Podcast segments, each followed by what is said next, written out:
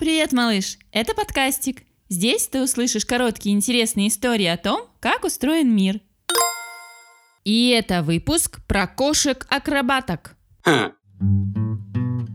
Кто такие акробаты? Это люди, которые выделывают кувырки в воздухе, качаются на качелях вверх ногами и ходят по канату. Акробатов можно увидеть не только в цирках. Они живут рядом с нами. О ком это я? О кошках. Ты видел, малыш, как они спят? В самых, казалось бы, неудобных местах. Ага. Они могут пройти по тоненькой доске вверху двери, запрыгивать на высокий стол, бесстрашно бросаться со шкафа на кресло и всегда приземляются на четыре лапки. Где они тренируются? Есть специальные школы, куда отдают котят для обучения акробатике.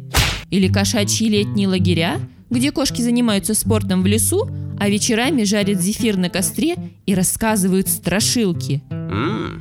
Нет, кошки такие ловкие с рождения. У них специальным образом устроена спина.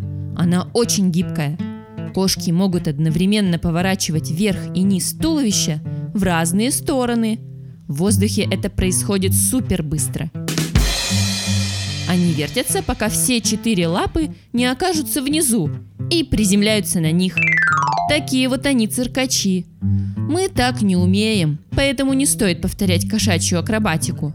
Ведь дома можно быть дрессировщиком, или жонглером, или клоуном. Чтобы не пропустить новый выпуск, подписывайся на подкастик в Инстаграм, на Яндекс Музыке или Apple Podcast. Ставь лайки и предлагай темы для новых эпизодов.